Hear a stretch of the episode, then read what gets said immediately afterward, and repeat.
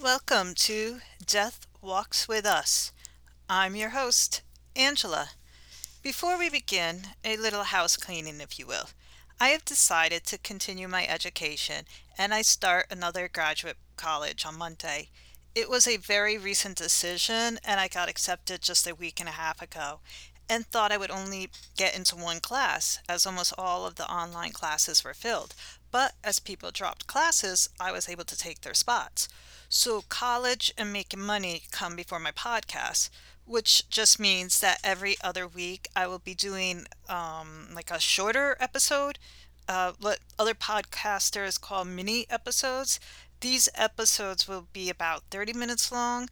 They won't be the more complicated cases like this week's case, but as I am still learning what works best here, these mini episodes I feel at the moment will be the best way to go, to be able to get my listeners an episode each week. So that means instead of taking a week off to do a big case like the Night Stalker, I might just do a couple weeks of mini episodes. I will let you know as I go along. Anyways, if you have any suggestions for a case, look up the Death Walks With Us group on Facebook and let me know, or use the Twitter. At the moment, I have just a few followers on Twitter for Death Walks With Us, so follow me on Twitter and join my group on Facebook. Oh, and like and follow me on your apps. So, with this case, I read the Queen of True Crime, Ann Rule's book, If You Really Loved Me. I looked at a lot of other articles, and they all pretty much said the exact same thing Ann Rule did.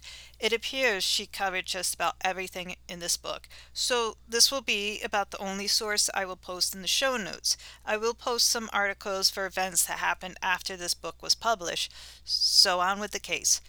On March 19, 1985, 2 days after the Night Stalker's reign of terror had somewhat officially begun in neighboring Los Angeles County with the senseless murder of Dale and Veronica, another young mother, 23-year-old Linda Bailey Brown, was murdered while she slept in Garden Grove, Orange County, California. Just a quick background on the four main people this tragedy centers around. David Brown was born November 16, 1952 in Phoenix, Arizona, the sixth of 8 children to Arthur Brown and Manuela Brown, who was Hispanic. David would try to erase his Hispanic roots and pulled away from his mother early in life. From what I read, he also appears to look down on her. He denied ever loving her and would verbally torment her when he got older. Now, it is hard to determine if he had a violent or what can be considered normal upbringing, as many stories contradict. At 15, he did meet Brenda Krugs. She was also 15. Brenda's father was her mother's first husband, and she did not know him. Brenda would be the eldest of her mother's 11 children, and she grew up in poverty. David's physical appearance was not that good, but it was his promises of protection that attracted Brenda to him. David was super possessive of Brenda, so much so she said he would make her wait outside restrooms when he needed to use them. Then Brenda got pregnant. Because of their age, they had to get parental consent to marry, and they did. On May 13, 1970, both were 17 years old. Cinnamon Brown was born July 3, 1970. David was very fond of his baby daughter, and he became the center of Cinnamon's world. He made a strong effort to be that center. It was as if he was programming her. Through welfare programs, David was able to get his GED and take courses in the newly developing computer field. David wanted Brenda to be completely dependent on him. He got mad at her when she had her neighbor teach her to drive as a means to surprise him. David liked women and cheated on Brenda multiple times, so Brenda left him, which enraged David so much he went to her job and held a gun to her head, stating that all familiar line, "If I can't have you, no one can." Brenda told him, "Go ahead and shoot me. The police would lock you up forever." David said later that he had every intention of killing her, but what she said took him by surprise and he left. David never really got over her. It seemed as he grew wealthier, he would flash his wealth to make her jealous that she wasn't with him. Brenda was no longer that young woman who needed him. She had grown up. It should be mentioned that David was a hypochondriac. He constantly had supposed health issues, and it is very important to this case. It's always there in the background, shaping his excuses and actions. And doctors brought into this, and he was on so much medication. David would remarry multiple times. He was married when he moved next door to the Baileys. David supposedly had numerous health issues, and multiple times he was dying of cancer. He told that to Ethel Bailey, the mother, that he was dying of colon cancer this time, and paid some of her daughters to take care of his house while he died. But, as you may have guessed, he didn't die, and his cancer miraculously went away. One of these girls was Linda Bailey, who was 13 or 14 years old at the time. David had been immediately attracted to Linda, but because she was too young at the moment, he dated her older sister. Life was hard at the Bailey house. Ethel was described as an alcoholic, but Linda reminded David of how Brenda had been when they first met. Like Brenda, she was one of 11 kids and lived in poverty. David took care of this family and would buy them much-needed food and other goods. Linda started dating David when she was 15 years old and he was 24 years old. When Linda reached 17, Ethel gave her consent for her to become David's wife. They went to Vegas and got married on June 21, 1979. They separated on August 14th, and by September 18th, David sued Linda for divorce. For a brief time, he had given her the home she had wanted. David soon married for a fourth time, but this didn't last long, and they divorced because David was still sleeping with Linda. So David took Linda again to be his fifth wife. Eventually, David owned his own company called Data Recovery. This allowed him to set his own hours and to work from home, so he could take the day off in the middle of the week and take trips. David recovered lost data of the companies. It's not like today. Back then, data was stored on hard disk, and David developed a process that cleaned the disk enough so he could transfer the data to another disk. It didn't require that much knowledge. It's a basic cleaning process with Q-tips and some cleaner like alcohol. This was to fix damaged disks from disasters like fires and whatever. He had started at one company, but after learning enough from them, started out on his own. His process recovered more data than the company he had worked for, and he did become very successful with this company. All this would feed his ego, as he claimed some major companies hired him, even the Pentagon. He hired many of his family and Linda's family to work for this company, making them dependent on him for their incomes. But only Linda knew his whole process. The rest of the family only knew parts of it. David and Linda got their own place. Patty would spend weekends at their place, and eventually Linda would ask Patty to move in with them. Patty claimed she was being molested and raped by someone in the Bailey household. David was a private person and did not like Linda talking to her family about them. Cinnamon would live with them off and on, and by March 19th, she was living there full time. And by this time, David had also pulled Patty from school and had hired private tutors for her. Now, back to the morning of March 19th. At 3:26 a.m., an officer received a call to head to the Brown home for a possible homicide. He thought it was odd that no one was out on the street to flag him down. He had to have dispatch tell them to come outside, so he knew what house. He was greeted by a man who told him he thought his wife had been shot, but he had not looked in on her. A young woman nearby was holding a baby and crying. The officer went into the bedroom and heard a gurgling noise. He checked for a pulse, but couldn't find one. He didn't feel any breath nor see her chest rise. She was still neatly half covered, as if someone had snuck in and shot her while she slept. Paramedics arrived, moved her to the floor, and began life-saving measures. This was not a death rattle. Linda was barely alive. They rushed her to the hospital, where she was clinically still alive. The doctors worked hard to save her life. With no time for anesthesia, they cut open her chest, reached in, and started massaging her heart. Nothing worked, and Linda was pronounced dead at 4:26 a.m. Linda was shot twice in the chest. She died from blood loss as one of the bullets hit a vein. The other one would not have killed her by itself. From debris from the gun, they were able to tell that one of the shots was 12 to 20 inches from her. At the crime scene, the arriving officer had noticed a revolver laying on the bedroom floor. This would turn out to be the murder weapon. The one thing that struck a lot of the police investigators as odd was that the home was packed full of new, expensive furniture, electronics, collections, etc. Everything appeared to be brand new. As the police were looking over the house, trying to figure out what happened, they found 3 empty prescription bottles on the dryer and a Star Trek glass from a fast food place, one of those collectibles they used to sell.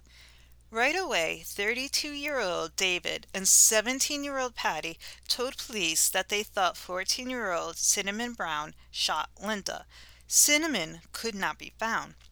Patty told the police that she had thought she saw Cinnamon after hearing the shots, and that she saw a figure that looked like Cinnamon exit out the back door. The police had searched the house, backyard, and a trailer out back, but could not find her. Police wondered what kind of violent girl they were looking for. David chain-smoked a lot and visited the bathroom frequently during questioning. The investigators started right away with questions. They needed to understand what happened and how to find Cinnamon. David told them that she was an angry child who did not fit in with the rest of the family. He wanted her to enter counseling, but told the investigator she threatened suicide if he made her go to counseling. This would be a reoccurring theme. He would say that Cinnamon would threaten suicide to get out of situations. He would describe a child that was out of control. With reconstructing the day, David said that day his parents had been over and they had played Uno. Cinnamon had left halfway through the game and gone out to her trailer.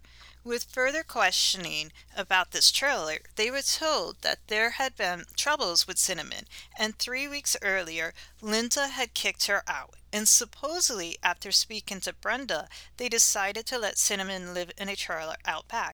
He also transferred her to a different school. David also said that Cinnamon refused to help with chores and did not get along with Linda nor Patty. Even though she was banished to the backyard, she did take her meals inside the home and watch TV. David said that he had been out with Cinnamon and Patty, and Cinnamon had been very verbally abusive to Patty, and then when he got home, his mother and Linda were arguing over their 8-month-old baby and how the best way to handle a crying baby. Linda thought it was best to let her cry it out, whereas Manuela thought it best to cuddle a baby till they stopped. Honestly, I agree with Manuela. A baby cannot communicate, and when they cry, something is wrong, and that is the only way they know how to voice it. Anyways, afterwards, he and Linda got into the same argument, and he agreed with his mother. So, eventually they did make up, but this argument still supposedly upset him. So in the middle of the night, he got up because he couldn't sleep, and he left the house. He is very detailed as to where he went. He went to a local 24-hour mart where he bought a soda and pie, left, then came back in and bought some comic books, which he and the clerk joked about. He then headed to the beach, stopping at a Denny's to use the bathroom. He described the waitress he saw and also said he didn't buy any food because the place was full of Hispanics. Remind you, he's half Hispanic, but he despises them. Then he headed home, where he was met by a hysterical Patty holding his child, saying his daughter, Cinnamon, had tried to kill her. The police do check out his movements, and it was confirmed. That is exactly what he did in those hours leading up to Linda's murder. Now, they also talked with Patty, who described the situation from her point of view. She said Cinnamon must have had some issues with her mother, and she had moved in with them. She had agreed to share her room with Cinnamon, meaning Patty had a bed, and Cinnamon slept on this roll-out bed that came out from underneath Patty's bed. Patty also described a very disturbed teenager, that everyone loved Cinnamon and bent over backwards, but nothing helped. About Christmas time, Patty said Cinnamon started being very moody, and by January started talking about killing herself with a gun. Patty said that Linda tried but couldn't take it anymore and kicked Cinnamon out.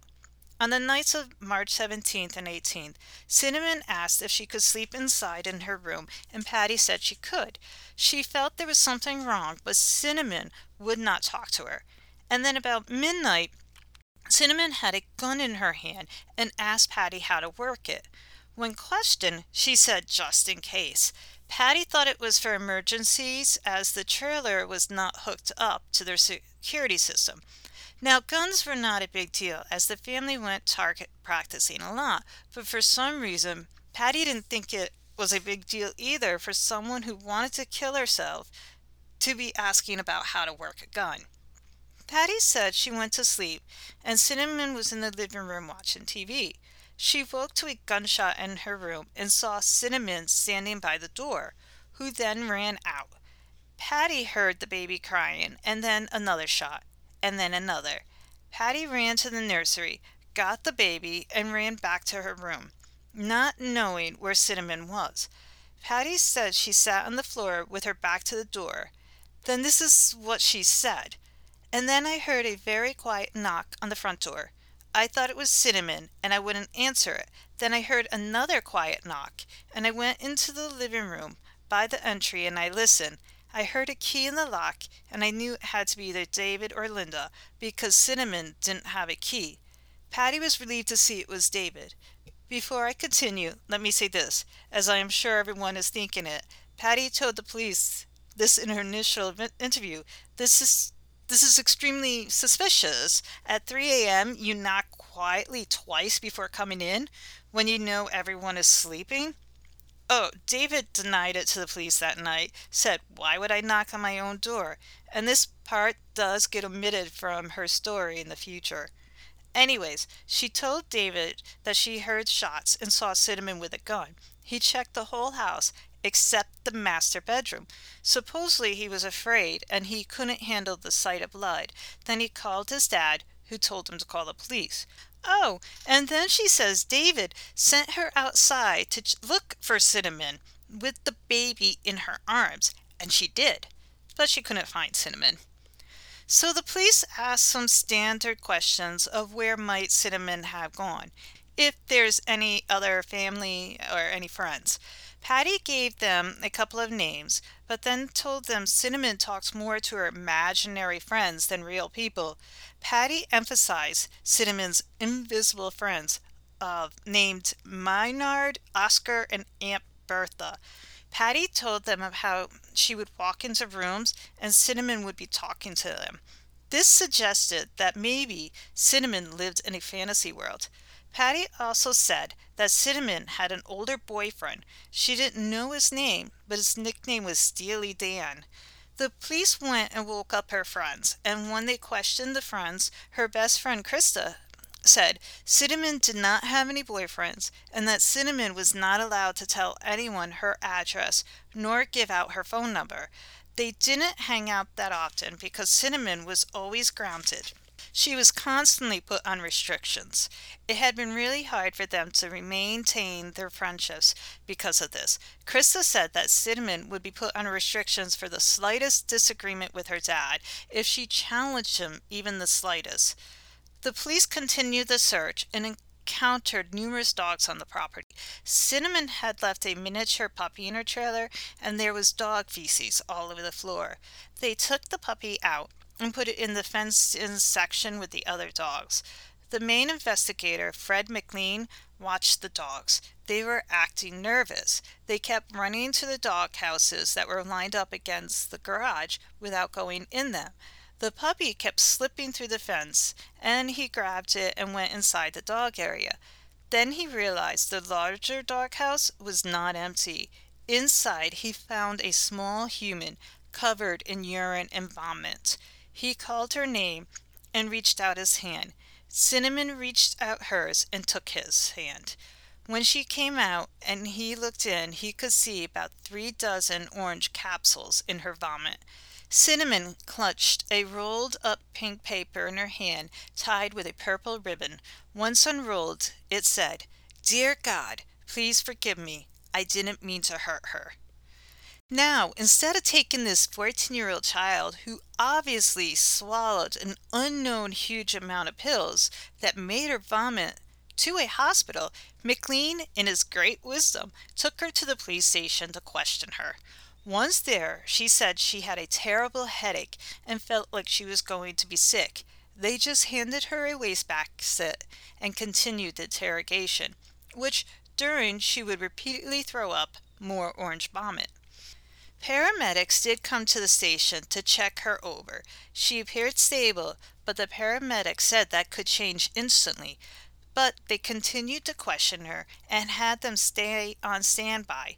In the questioning, Cinnamon appeared worried about her dad and kept asking how Linda was, and she continued to vomit. Cinnamon did acknowledge that she had shot Linda, and that was why she was at the police station. And then she got upset when she was told that Linda was dead. Along with continuing to vomit, Cinnamon kept drifting off and falling asleep. She really should have gone straight to the hospital. She did tell McLean she was living with her father because she was a brat and kept going to the beach, so she had to leave her mother's. She then said she was living in the trailer because Linda did not want her in the house and moved her out into the trailer. But Linda had wanted her to move far away, and Cinnamon said Linda said, "If you don't leave the house by the time I wake up, I'm going to kill you." Cinnamon said Linda didn't like her, probably because she was Daddy's little girl and was jealous of that. She also said that one day when her dad and Patty were at the post office, the baby was choking and Linda would not let Cinnamon help the baby. Then she talks about how Linda ignores her father and never hugs him. She also said that sometimes Linda hits the baby. Her dad said he saw Linda do that. By 8:40 a.m., Cinnamon's condition had changed drastically, and she had to be rushed to the hospital. Cinnamon was barely awake, vomiting, but she still made some statements about her killing her stepmother. Cinnamon should have died. The amount of pills she swallowed should have killed her, but her body had started rejecting them. She was in the hospital for days receiving treatment as she developed pneumonia from fluid buildup in her lungs. She came close to dying by the time she reached that hospital. The investigation continued, and they found that no one in the neighborhood really knew the family. They kept to themselves and mostly did activities together as a family. The motive seemed at the moment to be that the 14-year-old, being a product of a first marriage, felt like an outsider.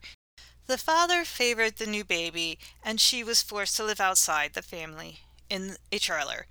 But the question was, where did Patty fit in, and why did it appear that she was favored more than Cinnamon? Questioning David's first ex-wife raised some flags. She told McLean that David had just been there to see her. He had told her to tell the police that Cinnamon was not that well-behaved of a girl. David wanted Cinnamon to look like an out-of-control, suicidal teenage girl. The question was, why? Was this a way for him to help her or hide something? Brenda told McLean that Cinnamon lived with her dad because they had had a huge fight, and David said that Cinnamon said she would run away if she had to live with Brenda. Brenda said that Cinnamon had never said that to her, and Cinnamon complained to her of having to do all the housework at her dad's, that Patty never did her share, which was not what McLean was told. And then she dropped a bombshell. Cinnamon told her that she and Patty and David came home and heard Linda and Alan, Linda's twin, talking about getting rid of David. They left before being noticed. She goes on to say that Cinnamon said Linda was afraid David would leave her for Patty, and David said he was thinking of having an investigator follow Linda around. McLean questioned her about Patty's age, and Brenda said that David liked him young. Patty was Brenda's age when they got together. Then he questioned her about the imaginary friends. Maynard was a joke that started with David before Cinnamon was born. The other two she had never heard of. Alan, the twin, said that Cinnamon had started to change and also reaffirmed that Maynard was a joke, and Patty had no sense of humor. Alan felt his sister Patty caused a lot of conflict in Linda and David's marriage, that Patty was jealous of Linda's position in the family. The investigators were learning that Cinnamon was not this wild, out-of-control teenager that Patty and David had painted her to be. Now, good investigators will keep going over the sequence of the night with witnesses, and that is what McLean did. David was consistent with what he did, but his story from when he arrived at home kept changing over the course of investigation. The next time he met with McLean, he said Patty stopped him from going into the bedroom to check on Linda. Eventually, his story will be that he went into the bedroom and Linda was on the wrong side of the bed. He also has added that 2 weeks prior, Cinnamon had tried to kill herself with overdosing on aspirin. I know everyone is probably wondering this, so David didn't want to go back to that house, and they only went to get some things. They left the dogs, who all died of neglect. Sorry. As for Cinnamon, her biggest concern was if her father would still love her. Oh, and she had developed amnesia and could not remember that night at all. That is the story she will stick by for years to come. Cinnamon thought she would only be locked up for a few weeks max. Boy, was she in for a big surprise.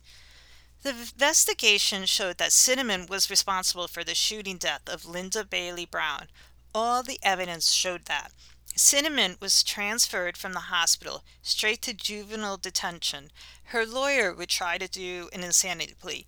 Cinnamon turned 15 while waiting trial. She did not know that Patty was still living with David and the baby, and that Linda was slowly being erased from their lives. In California, juveniles were tried before judges, not juries, and on August 12, 1985, the judge found Cinnamon guilty of murder of the first degree.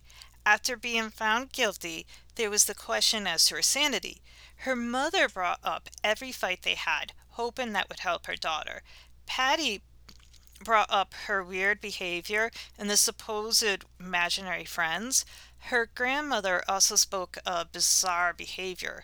Her whole family tried to paint her as a very insane, troubled girl. The judge found her to be sane. Oh yeah, her father did not attend her trial or the sanity hearing, as his poor health prevented him from going out, but he was there on the last day for her sentencing on September 13th. An investigator, Jay Newell, was sitting in court that day. He saw that David sat right behind his ex-wife Brenda and acted like a child. He kept kicking the back of her chair and pulling her hair. All this while his daughter was being sentenced to serve 27 to life for the murder of his wife, Linda. And he did that all with a smile on his face. Now, for juveniles, they don't serve that long in California, usually just until they were 21, so she would only serve maybe 6 years. She was not tried as an adult. If she was tried as an adult, she would have had to serve that full sentence. Afterwards, the whole thing did not sit well with that investigator, Newell. He didn't think the whole truth had been exposed, so he wouldn't let the case go. And it's a good thing he didn't, because the story doesn't end here. Newell had run into David's sister in the parking lot, and she told him that David could be mean and told him how Linda had assured her that Cinnamon was not the problem, that they got along great. The only reason Cinnamon was moved out into the trailer was because Patty had wanted the room to herself. She didn't want to share, and she always got her way with David. She also told Newell that Linda thought Patty might be dangerous, that she was afraid to leave her alone with the baby. Plus, she somehow had killed one of Cinnamon's puppies. She had been competitive with Cinnamon and always looked smug when Cinnamon got into trouble. David's sister also recalled how David had also come to her very soon after Linda's death to tell her to describe Cinnamon as disturbed and suicidal. She also said David loved to orchestrate events, molding them to suit him and his narrative. So now Newell was asking, who was David Brown? So we know a little bit about him from the beginning of this podcast, but let's take a deeper look into him. David always got beautiful women. He collected them. Though by a lot of accounts, David was not that attractive at all. And Newell would learn that David had to be in control. David had almost no male friends, and his family was dependent on him financially. No one disagreed with him, and they bowed to his wishes because he had the money and control over them. This was what David wanted, power and control. He had constructed his life to be able to get this control over people. He also went after young, impressionable girls who had limited life experiences, ones that were easy to manipulate and groom. What would become apparent is that David was a narcissist who manipulated those around him to get what he wanted. This is when the true story of David's charity to the Bailey household became apparent. He had groomed the younger girls. If he saw they were eating cereal for dinner, he would go out and purchase fast food for everyone. This was a luxury for them. David was making a lot of money working on computers, and he spent it on the Baileys. They had become dependent on him. They enjoyed the nice things he bought them. When David entered the Baileys' life, Patty was about 7 or 8, with almost 16 years between them. Patty didn't have a stable household. Her mother was a drunk, and supposedly one of her brothers was violating her. She didn't have a father figure in her life. She turned to David to fill that void. David groomed her and her family. He was kind to a family that was desperate, buying them things they needed, giving them his time, being there. None of this was out of the goodness of his heart. It was to feed his narcissism. Linda knew what that house was like and tried to help Patty by inviting her to come over frequently, then having Patty move in on December 19, 1981, when she was 13 years old. Linda's intentions were pure. David's were not. David had a preference for younger girls who were vulnerable enough that if he gave them enough attention and brought enough material goods, they would worship him. Cinnamon described him as selfish and obsessed with material things. She said he always had to be the center of attention, but as long as you did what he wanted, he was very, very generous with you. Everyone could tell Patty had a crush on David. She worshipped him, almost cult-like. But what was the extent of their relationship, you might ask? David had started to molest Patty when she was 11. Full intercourse when she was 15. She said it was different with him than what had been done to her. David was gentler and made her believe that this was how it was supposed to be. Older men taught younger girls. When it started, he said that Linda was being mean to him and denying him, and then he promised to marry Patty when she was older.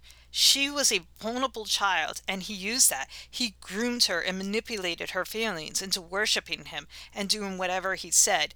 David also controlled Patty's life. He isolated her from other adults. He had pulled her from school as a means to prevent school officials from influencing her. He wanted to be the only one to control her. She was not a person. She was a puppet to David. He had even isolated her from her own family. Now, when Cinnamon was 12, there was one incident that after she was arrested was reported for child abuse. David had ordered her to stand in front of the family only in her underwear, and he hit her with a leather belt, leaving welts all over her. You can legally hit your child, but you cannot hit them so hard you leave marks all over them. That is excessive and is child abuse. When this happened, Cinnamon refused to cry. She stood there and took it, further angering David, to which she told him she hated him, so he sent her away to live with her mother, which devastated her, as she didn't hate him, she was angry at the humiliation. She had to live by his rules if she wanted to live with him. David didn't keep people in his life who did not follow his rules. If you challenged him, he cut you off. Cinnamon loved both her parents, but she was shuttled between them. One could describe it as being used as a pawn between the two. But then, Linda got pregnant. Her body would show it, and would no longer look like the young, untouched body that David preferred, and that is probably when his feelings towards her started to change. David had frequent accidents and took advantage of them to upgrade his lifestyle. There may have also been some fraud, but there's no actual proof, so I'm not going to go into that. It appears that some of these companies may have been hacked and his insurance was increased to give him more money when an accident happened, but all the evidence disappeared, and this was the 80s. Newell also discovered that there had been a huge insurance payment on Linda's death. Linda had been overinsured, as David had gone to multiple agencies for insurance on her. David had collected $843,626.68. Today, that would be $2,307,907.09. It would have been more, but one of the policies had not been completed. He just got $75,000 out of a settlement with them because he had made one payment, but it would have been $400,000 more if Linda had been murdered a little later than she was. Today, that would have been almost $1 million more dollars. Newell discovered that David moved into a huge house with Patty, the baby, and his parents after Cinnamon's conviction. His parents did not like Patty. David also began to become very paranoid and obsessed with Patty's whereabouts. If she left the house at all without David, she had to have a beeper on her at all times and call him every 15 minutes to report her whereabouts. But Patty barely left the house without David. Nova went to Cinnamon and told her all of this. Cinnamon was devastated. She realized her father had been lying to her. She had been under the impression that there was nothing going on with Patty and that David made no money off of Linda's death, but he was living larger than he had when she was free. Cinnamon had no idea where her father was living. He kept that a secret from her as he didn't want investigators coming to him. Reminder, this case had been officially closed as there was a conviction, but he was still paranoid about investigators. David put money into Cinnamon's account, but was coming less and less to visit. Oh, she had to call his company and mail letters there to get a hold of him. Now, after she learned all of this from the investigators, she did, have visits and talk with David's parents. And they did let a few things slip to her because they weren't always fully aware of all of his lies to her. So she knew of the baby and that he lied to her about being too sick to visit. Oh, I didn't tell you that Patty got pregnant and had a baby. David denied this baby, said she got knocked up by a guy down the street.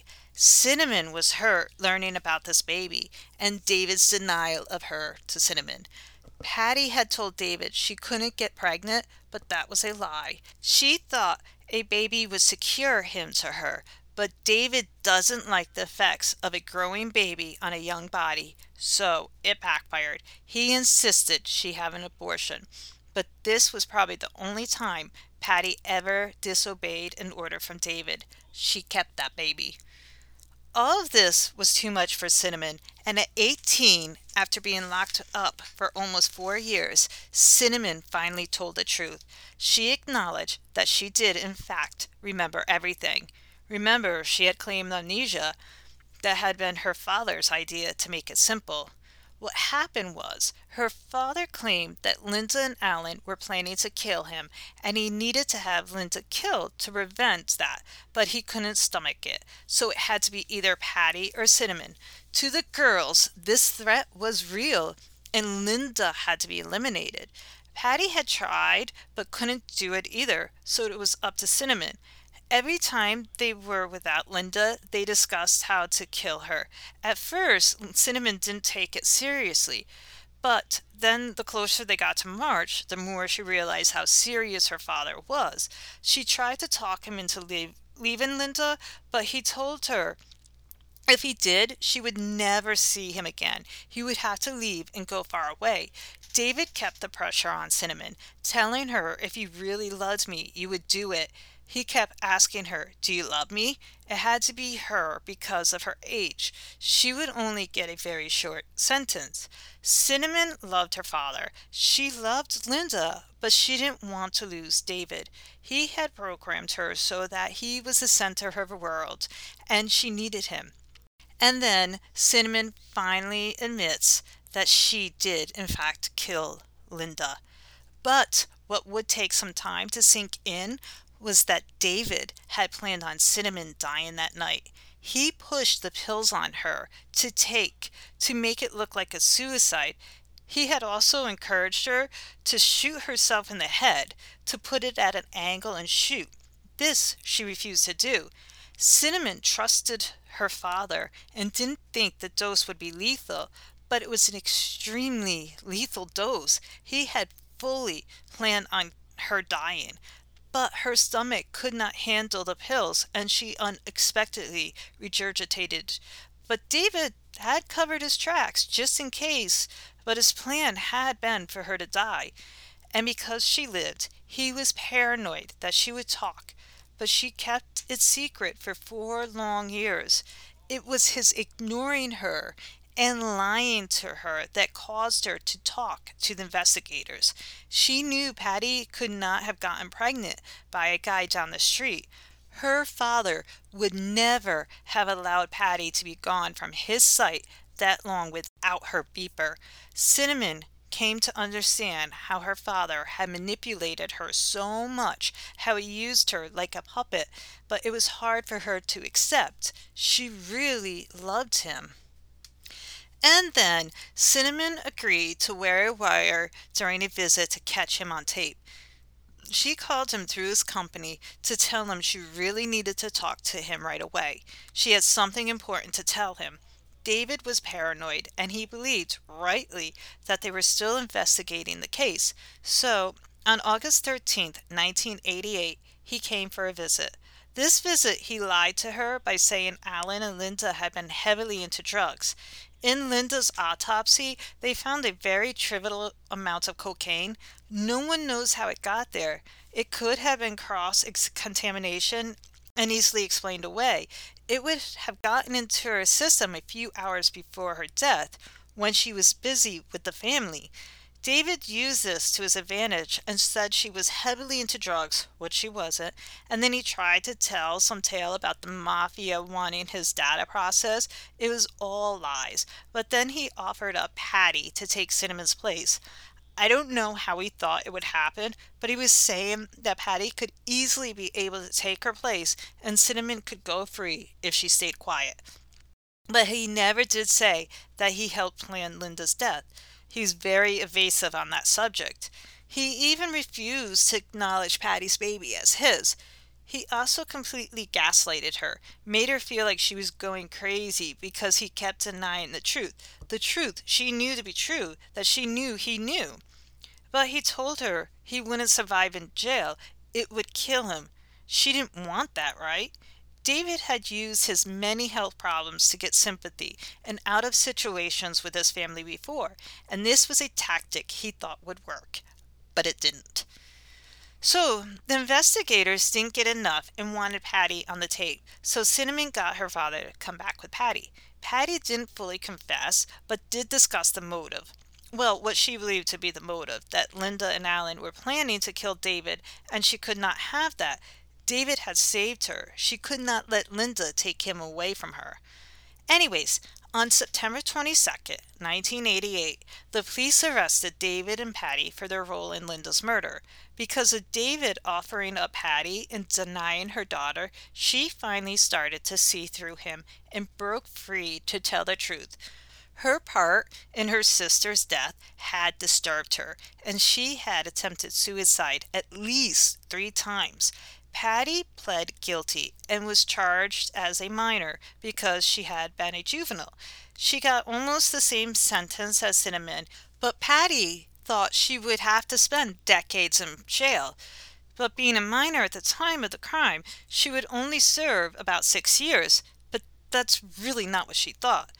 She did not get any deal for her testimony about David, neither did Cinnamon. On the day David decided it was time for Linda's murder, he told the girls that if they didn't do it, then he was leaving and never coming back. He did not want to divorce Linda because she knew his whole process and could be competition for him. Plus, he would probably have to pay her alimony. He had lost interest in her, and she had known. She had suspected that he was cheating on her. But I will tell you, this was far from over because what David did next shows how narcissistic and self-centered this man was. First, let's talk about the interrogation. This shows a little bit about what type of person David was. During the interrogation, he tried to show his importance and also tried to get sympathy from them for all his health problems. By the end, because of the questioning, David had changed his story to incorporate the information that the police had. He believed they bought it. His narcissism was so great, he couldn't see how they would not believe him. Like many narcissistic killers, he thought he was smarter than the police. Like, he started with a completely different tale and thought they would just forget that and only accept what he said in the end. This was David's life. He was reinforced by everyone in his carefully chosen circle. He had learned that if he just kept talking, people would eventually come around to his thinking, and he thought that was exactly what happened in that room. He was confident that he had won out and convinced them of what he wanted them to believe was his truth. He wanted them to think it was all Patty.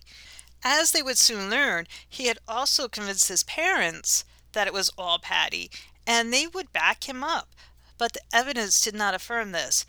They all tried to paint Patty as dangerous, and that David only allowed her to stay with them because she was dangerous, but it was lies. Oh, and all 3 denied he had a sexual relationship with Patty, but Patty's bed was covered with clothes and looked like it was never slept in, and when they arrested her, she was in David's bed. His parents knew that she slept in his bed all the time, too, but yet they denied she was sleeping with him. Okay. Anyways, David was held without bail and housed in the local jail. He was put into protective custody in the jail. David quickly learned that he no longer had any control over the 2 girls. He tried to get back that control. He used all his old tactics, even saying that if he had to stay in jail, it would kill him. He had so many health issues. They didn't want him to die, right? He loved them, but it didn't work. Patty actually would not acknowledge any of the letters he sent her, and he sent multiple ones a day. These were Patty's own words. David had us believe that the family was the most important thing, and she was going to disrupt that family, and we'd never be able to be a family once again. It was like a cult to David, and he was the leader. And this is when she dropped the bombshell that the investigators did not know about. What they hadn't discovered was that David and Patty had gone to Vegas and got married on July 1st, 1986. David used this marriage against Patty and hid it, eventually destroying the records because he was trying to keep it hidden from investigators, which she thought that they were no longer legally married, but he didn't think about the original records in Vegas that kept it a legal marriage. David also kept this secret from Cinnamon, though he would eventually claim it was to give his baby a guardian in case something happened to him as he was in poor health. Now, with David in jail, this is where Richard Steinhardt is introduced into this conspiracy. I'm not going to go into all the details here, but if you want to learn more, read Ann Rule's book. Even in jail, David thought he could manipulate the whole situation and was trying to get Patty to change her testimony. Once he realized she wouldn't, he decided to hire a hitman to take her out. Plus, the prosecutor and Newell, the man who investigated everything. He blamed them, not himself, for his circumstances. Plus, if they were taken out, the prosecution would have to start all over, and there wouldn't be enough time for the new team to learn the whole case. And since the Constitution grants people the right to a speedy trial, he thought this was his way out. He offered Richard a lot of money, and he actually grew close to Richard, and he liked Richard. Richard was being held against his will to be a material witness in another murder case. Richard didn't plan on testifying and was going to run as soon as he could. That's pretty much what they thought and why they were keeping him. Richard also had full intentions of killing these three people for David, but someone else snitched, and when Richard learned more, especially the molestation, he was disgusted with David. He agreed to help them nail David. He wasn't going to help no child molester. They got recordings of Richard and David planning these murders. Not only that, but also a plan to help David escape from jail. This plan would happen when David went to the dentist. When asked about the police that would be taking him, David did not care if they were killed because his life was worth more than theirs. That's right. He said that on the tape. Richard told David that it was done and described how he had killed the two men to David. David was happy. It was recorded how extremely happy he was that these three people were dead. So, of course, David was not happy when he discovered he was set up and they had not been killed. This murder plot would be used in his upcoming trial against him, as it showed the extent he would go to keep everyone quiet. The trial began on May 7th, 1990. Even during the trial, David's need to control undermined many attempts his lawyers did to try and get him acquitted. Now, the prosecution had a lot of work and had to discuss every single lie that Patty and Cinnamon had told. And these girls were honest on the stand and admitted to every lie. They were truthful, and this angered David. These girls had broken free of his control and turned against him. The years of work he had put into controlling these girls had been undone. He had isolated these girls as a means to control, but they now were living free of him and able to make their own choices. To David, women were possessions to be used and tossed aside when done with. Now, let's get to the closing arguments. David's lawyer actually put all the blame on Patty and Cinnamon. He twisted it around. And that Patty was the manipulator and started when she was 11, that she had forced herself onto David as they rode in a truck together. An 11-year-old child forced herself onto a grown-ass 27-year-old adult male. This is so fucking disgusting.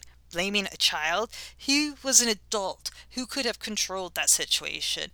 Even if it's true, 11-year-old forcing herself on you, something is wrong in that household, and that child needs to be removed. No 11-year-old should be doing that. But blaming a child, it's fucking disgusting. I'm sorry. Excuse my language. So I'm happy to report David was found guilty. And when the judge sentenced him to life imprisonment, this is what he said. The trouble is, Mr. Brown, you're a scary person. I have some concerns for my own safety. You don't look like Charlie Manson. He's crazy to look at, but you look a lot saner than your own defense attorney. But look what you did from jail. Look what you did to your own children, to your sister-in-law.